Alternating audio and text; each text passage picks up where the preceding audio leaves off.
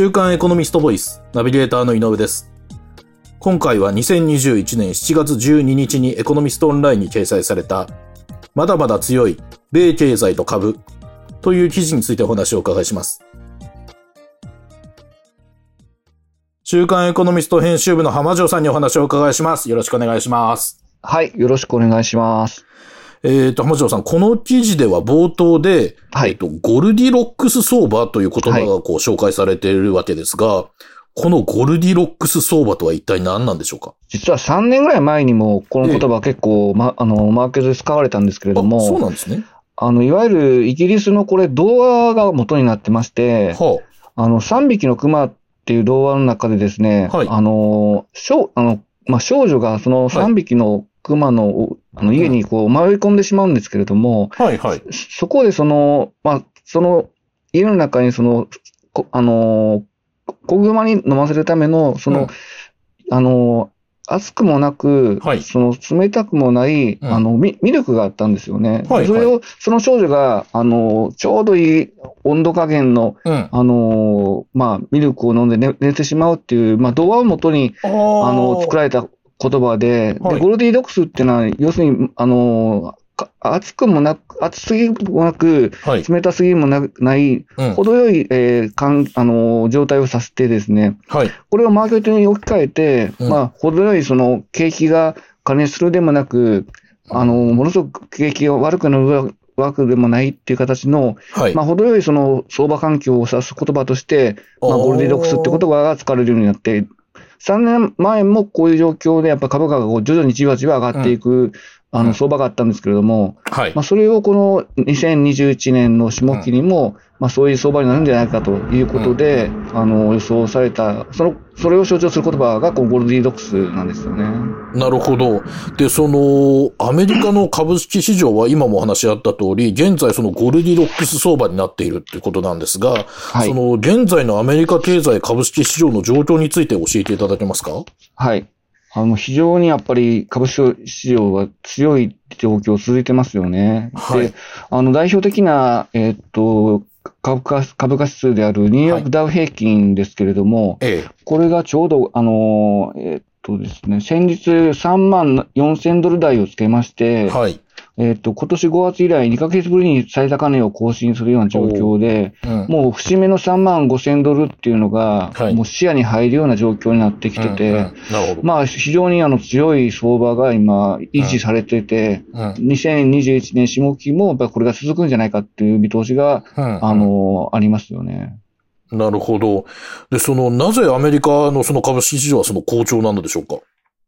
まあ一口で言えば、はい。ワあの、新型コロナに対するそのワクチン接種が、うん。やっぱりものすごく早かった。要するに、あの、うんし進捗早かったっていうことに尽きると思うんですよね。はい、はい、はい。まあ、それによってやっぱり経済活動が、まあ、通常のコロナ前の形に、うんまあ、いち早く世界でもやっぱり戻ってですね、うん、うん。まあ、いわゆるその自粛生活みたいなものから解放されて、うん、で、まあ、一年半ほどやっぱり続いたその自粛生活から、うん要は消費ができなかったわけですから、はい、はい。いろんな場、バカンスに出かけて、出かけたりだとか、うん。まあ、買い物に出かけたりだとか、うん。そういう消費がものすごく、その、あの、景気を押し上げてるっていう側面が強いですし、うんもちろん他の経済活動も、うんあの、盛んになってきたっていうことで、うん。まあ、あの、経済活動全般がやっぱはいり、景気を押し上げてるっていう状況かと思いますね。なるほど。で、その、まあ、ここまでお話をお伺いしてきた通り、こう、好調なアメリカの株式市場経済なんですが、その記事ではですね、今年2021年、えっ、と、下期のアメリカ経済を占う上で注目すべきなのは、そうえっ、と、米連邦準備制度理事会の政策変更のタイミングだとこう指摘されてますよね。で、これはどういうことなんでしょまあ、いわゆるあれですよね、はい。FRB っていうと、日本でいう日銀に相当するんですけれども、う、うん、中央銀行ですね。そうですね、はい。中央銀行が、まあ、コロナを受けてですね、はい。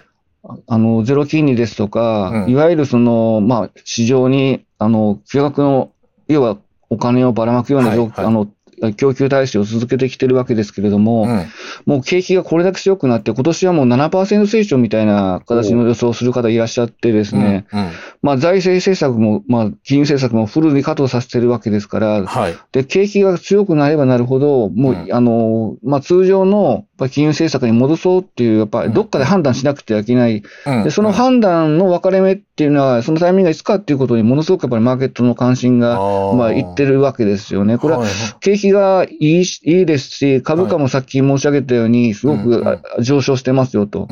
これを長く放置すると、まあ、バブルにやっぱりなってしまう。まあ、住宅価格も含めてかなり、まあ、資産価格が上がってますから、まあ、そこでその、まあ、FRB が、うんまずはその、えっ、と、量的緩和っていう、その、要は今、えっ、と、ん月にですね、800億ドル相当の、はい。まあ、市場にまマネーを供給してるんですけれども、それを、まあ、あの、600億ドルにするだとか、はいまあ、減額していく。じゃあ、そのタイミングが、どのタイミングで来るかっていうことが今、注目されていますよね。なるほど、なるほど。はい。で、その、この記事ではですね、その、アメリカの連邦準備制度理事会のこの政策変更のタイミングについて、はいその15社のシンクタンクや金融機関を対象に実施したアンケートの結果がこう紹介されていますが、はい。その各シンクタンクや金融機関は、その政策変更についてどのような見方をしてるんでしょうか？おおむね、一番早いのは今申し上げた量的緩和の縮小ですけれども、はい。これ一番早いっていうことでいうタイミングはですね、はい。まあ、日清基礎研究所が、えーうん2021年、今年のですね、もう早く言えば10月、あるいは12月期、この第4四半期にもうスタートするんじゃないかと。うーん、なるほど。で、最もまあ15社のうちですね、多かったのが、うん2022年、来年1月ですね。はいはい。1月から、えっと、政策部縮小を始めるんじゃないかっていうところが、うんうんうんやっぱり一番多くてな、えー15社中7社がやっぱりそういうふうに回答してますので、はい。あのーまあ、マーケットのコンセンサス、まあ、市場関係者、はい専門家の、えっと、コンセンサスで言うと、やっぱり来年年初なのかなっていう形のことが、このアンケートからは言えると思います。なるほど。逆に今月も、あの、秋から来月年初ぐらいにかけては、えっ、と、量的緩和のこう縮小が行われるんじゃないかっていうのがお方の見方っていうことですか？そうですね。なるほど。で、そのアメリカの連邦準備制度理事会によるその量的緩和の縮小のタイミングが、まあ今お話伺ったように注目されているわけですが、はい。えっ、と、記事では一方でですね、はいそのロビンフッターと呼ばれる新しいタイプの投資家が株式市場にこう参入してきたことで、その FRB、まあつまりその連邦準備制度理事会ですが、はい FRB への反応がゲーム化しているともこう指摘されてますよね。はいで。これはどういうことなんでしょう？その最後に教えていただけますか？おそらく日本もそうですけど、アメリカもやっぱり巣ごもりっていうのが相当やっぱり増えてですね、はい。で、やあの、まあ、テレワーク等を始めた方がですね、うん。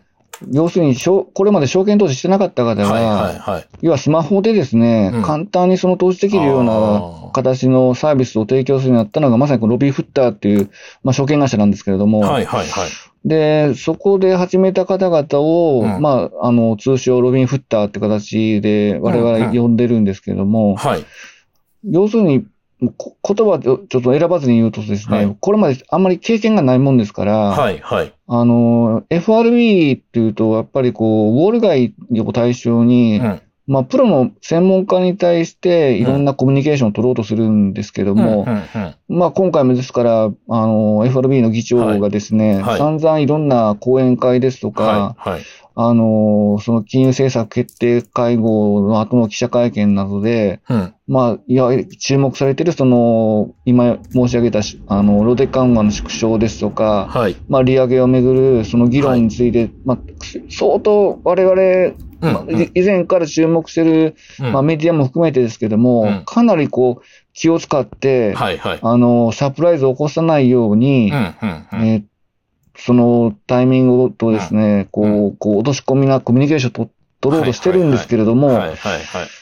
い。いかんせん、このロビン・フッターは、うんこれまでそういう経験がないもんですから、うん。あのー例えばその、まあ、言葉の一言一言にはい。反応してしまって、そあの、ー。いわゆる、うまく、簡単に言うとうまくうん。コミュニケーション取れてない。なので、株価がこう乱高下してしまうっていうようなところが、でうん。彼の影響力も大きいもんですかうん、ら、うん、うん。だから以前にいなか参加してなかったよううん。な、新しいその市場参入者、うん。株式と取引をする方が参入したことによって、うん。以前とは違うコミュニケーションを取らざるを得なくなってきて、うん。なかなかその FRB がこうだって言ったことをはい。違うふうに受け取ってしまうっていうんでしょうかね。だからそこがこれから一つの波乱要因になってくるかなと思います。なるほど。その FRB としてはできるだけこうソフトランディングというか、こう市場に衝撃を与えないように当然こう政策を変更していきたい。そのためのコミュニケーションを、まあ、従来通りのプロ向けには一生懸命こう取ろうとしてるんだけれども、その言葉を一番極端に言うと、その今まで何の経験もない素人の個人投資家が急に増えてしまったので、えーっと、それがもうその不確定要素として、その大きくなってしまってるっていうことなんですかね、コントロールそうです。ね。うんまあゲーム感覚でやってしまうもんですから、はいはいはい。あの、いわゆる FRB が意図しないような形で反応してしまうっていうんでしょうかね。うんそういったことが、この6月、先月の政策決定会合の後の、うんまあ、マーケットにも及ぼしうんうんて、こう株価が乱高下するようなことがあって、まあこれが一つの今後の波乱要因になるんじゃないかなっていうふうには言われています。なるほど。わかりました。ありがとうございます。今回は週刊エコノミスト編集部の浜城さんにお話をお伺いしました。浜城さんありがとうございました。はい、ありがとうございました。こちらの記事はエコノミストオンラインにも掲載されています。ぜひご覧ください。